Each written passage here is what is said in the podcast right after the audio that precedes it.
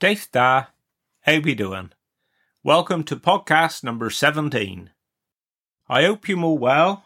Um, twas touch and go really whether I would get round to doing this podcast this week. Life is very busy at the minute, and with the increasing pressure of the growing mileage in the marathon training runs, um, time is very short.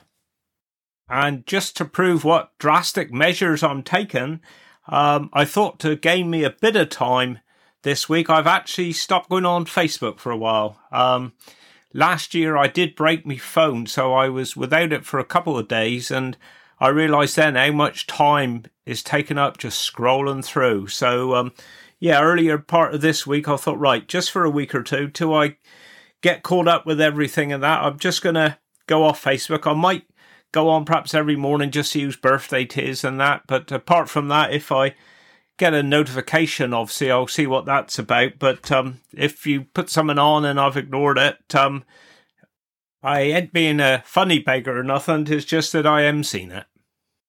As far as the training goes, I think one of the hardest bits is trying to think where I'm going to run. I don't usually get out till about eight o'clock in the evening. It's cold and dark, and um, I always try to think, well, where am I going to go tonight? And um, during the weekdays, tis always the same old route, which gets a bit boring, really. I, I do have the chili peppers in my ear, ear blaring away. But um, last Sunday, we did go and d- did a coastal run, and we parked up at New Polzeath and we run along the coast over to Brea Hill and back again. The weather was brave and rough, to be honest. There was a few heavy showers, and there weren't many of us out on the cliffs. But um, I was running back with Beth, and who should we meet but dear Roger and Shirley Borden? So I stopped me uh, stopwatch and just had a quick yarn with they, and then off again. And coincidentally, just a few days later, this week, we was conducting a funeral at Tywardreath and who should be there but Roger? Now, I've always thought a lot of Roger, always got on well with him, but I am starting to change my opinion of him because while we was there, he did start this scandalous rumour, slanderous to us, that um, I was trailing a little bit behind Beth in the running. Now, if I'd thought quick enough, I could have said that um, I'd actually given Beth a couple mile head start and I'd obviously clawed me way back. But um, obviously, there may not be any truth in that at all, but I've decided that that's now my story and I'm sticking to it. So, um, as you can imagine, being born here and living here all my life, every week we're caring for families of people that we know, and the last few weeks have been no different, really. Um, the one thing that's been a really weird coincidence is the involvement and also the people that we've been caring for who were ex teachers of mine here in Wadebridge from when I was going to school. We sadly conducted two funerals of ex teachers uh, another funeral was the husband of a, an ex teacher, and I must admit, 'twas lovely to see the widow. I hadn't seen her for, well, I would say decades, but 'twas sad that it had to be under this occasion in this situation.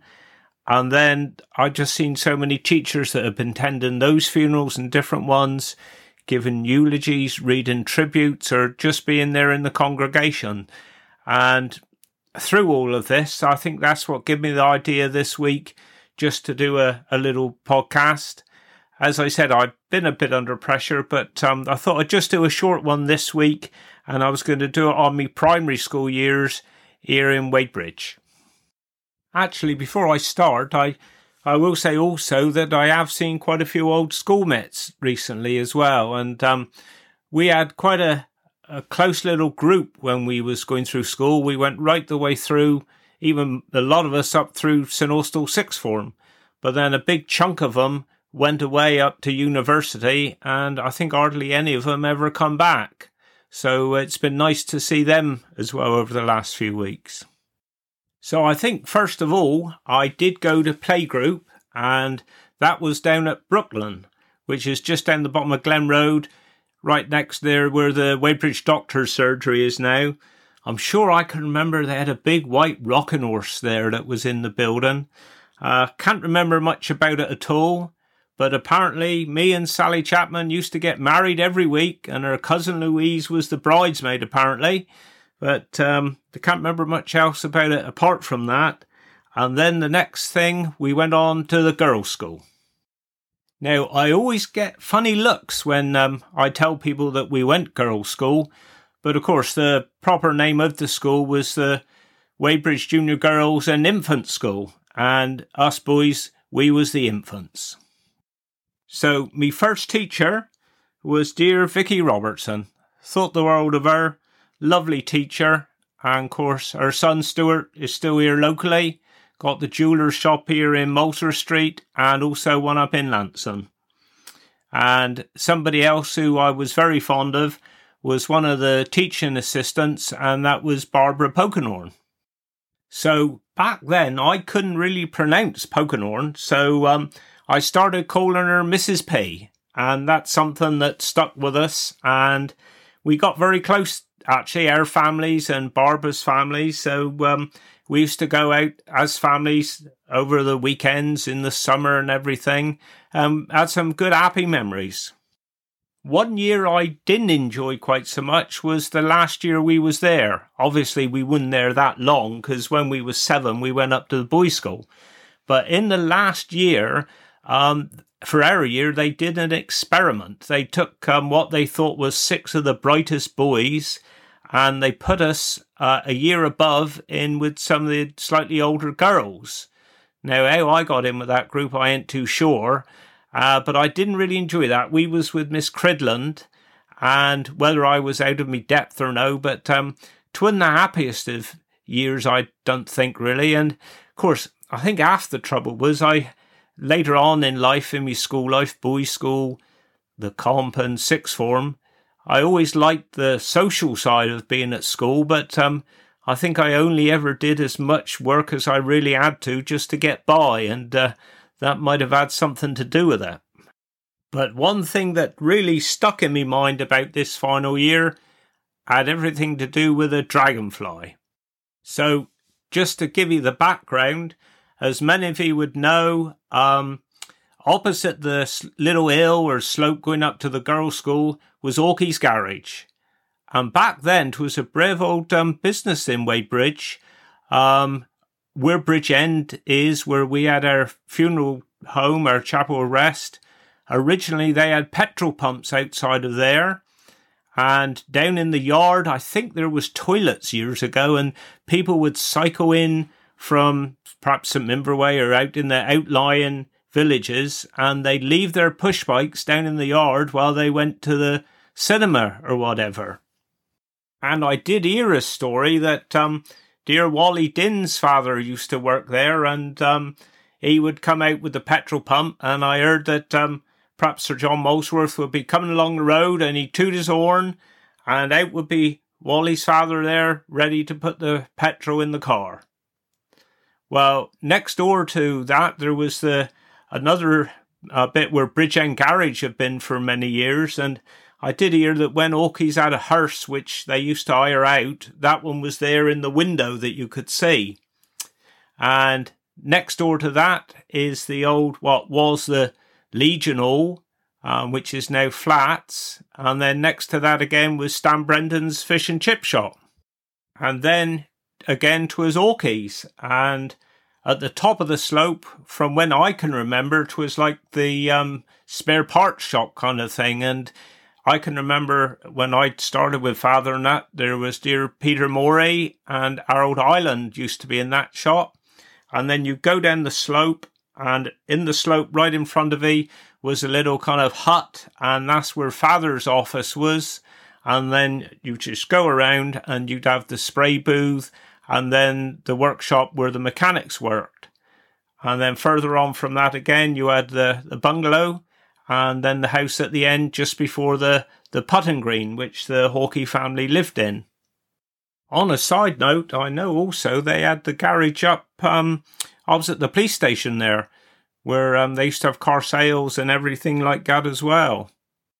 I was trying to think how many names I could remember of the people that was working there when father worked there. Um, I'm bound to miss loads out, but I can remember Dick Strout, Fred Warren, Sid Rosevear, um, John Dyke, John Philp, um, Harvey May, and just after father left, I think you had youngsters join, maybe like Kenny Lane and Chris Parkin as well. And then, of course, Alistair Cody was my year at school, but he joined there as well. And I say, I think obviously Bill Deacon was another one, but I know there's there's a lot that I have missed out. But that's that's the ones that come to mind um, initially. Oh, and another one, I'm sure Godfrey Worden as well. So with Orkies being right opposite the school, father used to drive me there every morning, and then he'd park down in Orkies, and I got stuck in my mind. I can remember once we was running late, and Father was a bit teasy about this because he knew what would happen. And um, we just got over there by the Swan, by the level crossing, and I can remember the gates being down, waiting for the train. Now, I'm sure the passenger side of the railway had shut by then, so the only thing I can think of is that it was something to do with a, a goods train. I don't know, but I remember we were stuck there at the level crossing, which obviously made us even later than ever. So at the end of school every day, either mother would walk over and pick me up, or I would go across the road and go down in father's office. And I can remember one day, um, I can't remember whether it was John Philp or Fred Warren, to be honest, but one of them come to me with this little plastic container with a see-through top, and inside was the most fantastic looking dragonfly you'd ever seen. And they'd found it; it had um, died somewhere on the riverbank, I suppose. I don't know. And they found it there just lying, so they they picked it up and they come and give it to me as a present. Now I was over the moon with this because it looked fantastic, and um, but father had this good idea he said, What you want to do is go and take it and see Miss Cridland and show her, and then obviously bring it back home again. And this is where it all went wrong. Obviously, I was going just to show her and then bring it back, but when I went and give it to her, she got the wrong end of the stick and thought that I was giving it to her as a present, and I never saw that dragonfly again. I reckon I I had it less than twenty four hours, and um, well, I'm not bitter about it now, as you can imagine. Ish. So when we left the girls' school, we then went to what was known at the time as the Big Boys School. And that was the Wadebridge Junior Boys School, and that was going up West Hill. Now, this was a fantastic little school. Loved it there. There was only four years. Um, Nick Kambelek was the headmaster. And in year one, we had Bob Simpson. And then year two, Mrs. Barnes. I can't remember her Christian name to be honest. Um, year three, Beth Warren, and then Arthur Harrison in year four. Uh, and then in the office, the secretary was Mrs. Kingdon. And I always remember the treat every year because it was a skive off lessons for a few hours. We, two or three of us at a time, would go in the office with her and she'd have this black card with holes in, and we'd thread kind of um, well thick cotton or something through to make patterns, and that would make calendars that we'd then take home end of the year. And I uh, say that was a good little skive, really. So the first day of school, uh, mother said uh, she took me up to the gate and she said, "I'll meet you at the gate, ready to walk home." And I said, "Don't you dare!" And um, she never walked me again. Um, but um, also, I remember being at the gate in and out, um, having a chat with all us young boys. A lovely chap, dear old Fred Luke. He would be up there too. So 'twas a pretty basic school, really. I remember the toilets was outside, and quite often they'd freeze over in the winter. And of course, it didn't have a canteen. So every dinner time, the whole school would walk over in the crocodile, as we called it, um, 2B2, over to the girls' school for the canteen for dinner. But you didn't have to. If you didn't want school dinners or whatever, you could go home. And this is what I did. So I'd walk home every dinner time up the Glen Road, have me dinner, come back, and I can't remember how long the dinner time was, but um, when you got back, you had uh, quite a bit of time still to play in the playground as well and uh, play football or whatever. So it was good times. The other time you'd walk over to the girls' school was in the summer uh, because they had a outdoor swimming pool there. So this would be a, uh, another walk across the bridge, up, have your swim, and then back again. As well as the swimming pool, um, they had lovely grounds up at the girls' school. I think just nearly all pretty much built on now. Um, in fact, going back to when I was there, I remember once at Sports Day, we had the running race, and I was in the lead, and I was near the finishing line.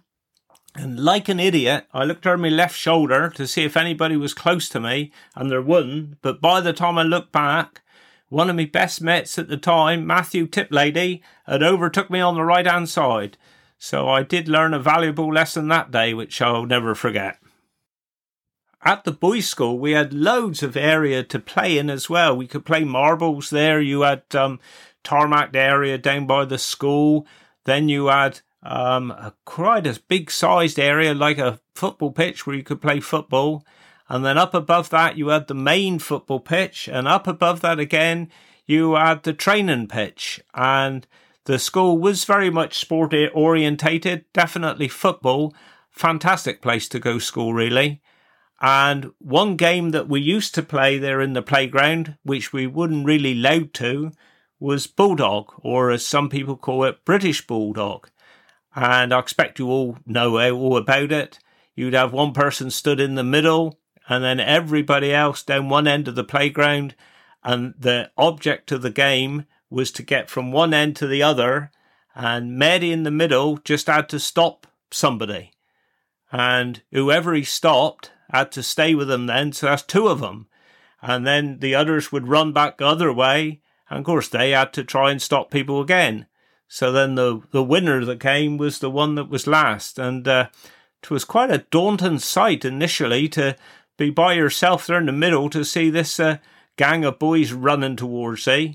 But then it reversed. At come the end, it was quite daunting to just be one of two or three running towards the whole school.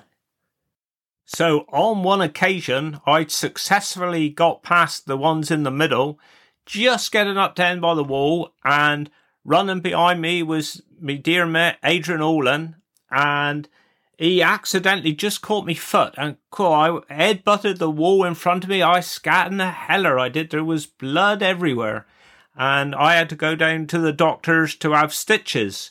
And at the time, I had to go Wadebridge. We was actually under Port Isaac doctors, but at that time they didn't have a surgery in Wadebridge. So um, whenever we was poorly, we'd have to go out to Port Isaac. But um, I was rushed down to Wadebridge Doctors and they rushed me in and give me stitches in my forehead. And I can remember at the time, me nan was in the waiting room there and she, she'd come in, she didn't know I was there. And she said to somebody she was sat next to, what's all the delay today? We're running behind. And they said, oh, dear little boy coming here just now, blood all over him. And of course, when I come out was our little soldier uh, come out. But um, yeah, poor old age, he didn't do it on purpose. But um, it was one of many times in my life when I've scat my head. Um, don't feel we with much confidence for uh, me memory in years to come, but that's something that I'll always remember. Well, hopefully. So the girls' school um, was made, I think, in, divided into two kind of houses now, semi detached. And I think most, if not all, of the grounds up behind have been built on. And the boys' school going up West Hill, well, that's still there. That's been made into little apartments. And then on the grounds up behind it and the field behind is St. Breock School now. So that's all in the, the same area. So I think that'll be about it for this week, really. I'm sure um, hopefully, in podcasts to come, I'll think of more memories of me primary school days, and then I'll be able to to talk about um, when we went up to the comprehensive and also on to sixth form. Um, but um, I've now got to just get sorted and then go out for tonight's run. Tis uh, only three mile tonight, and then I got a rest day tomorrow. But I think I might go for a cycle tomorrow, and then the following day tis a six mile run which will increase every week now um, as the time goes on until we get to the marathon. But um, I was in Glynn Valley actually this week and speaking to Karen there, the manager, lovely English maid. But she did say to me the one thing she did like was learning all the Cornish words and how to pronounce them and everything. And she said perhaps I could do a word a week or something like that. So I thought perhaps I might have a go. Um, my Cornish in in the best really. I know odd snippets. I did intend learning it years ago, but um, it's quite a difficult language, really, and I, I got a little way along, but um, I did give up. But um, obviously, every podcast, when I say Daith Da, well, that means good day. There you go, hello. And also in a minute, I'll say Dugenis, which is goodbye. So perhaps if I remember, I will do an odd word in and out. I did say to Karen, um, one I did say was Tiwaki, which is you idiot. But uh, obviously, I wasn't referring to her when I said that. But um, that's perhaps the words for this week. But um, I'll leave you with that thought anyway, and hope you have a good week. And um, wish you well. Speak to you next week. Do get us.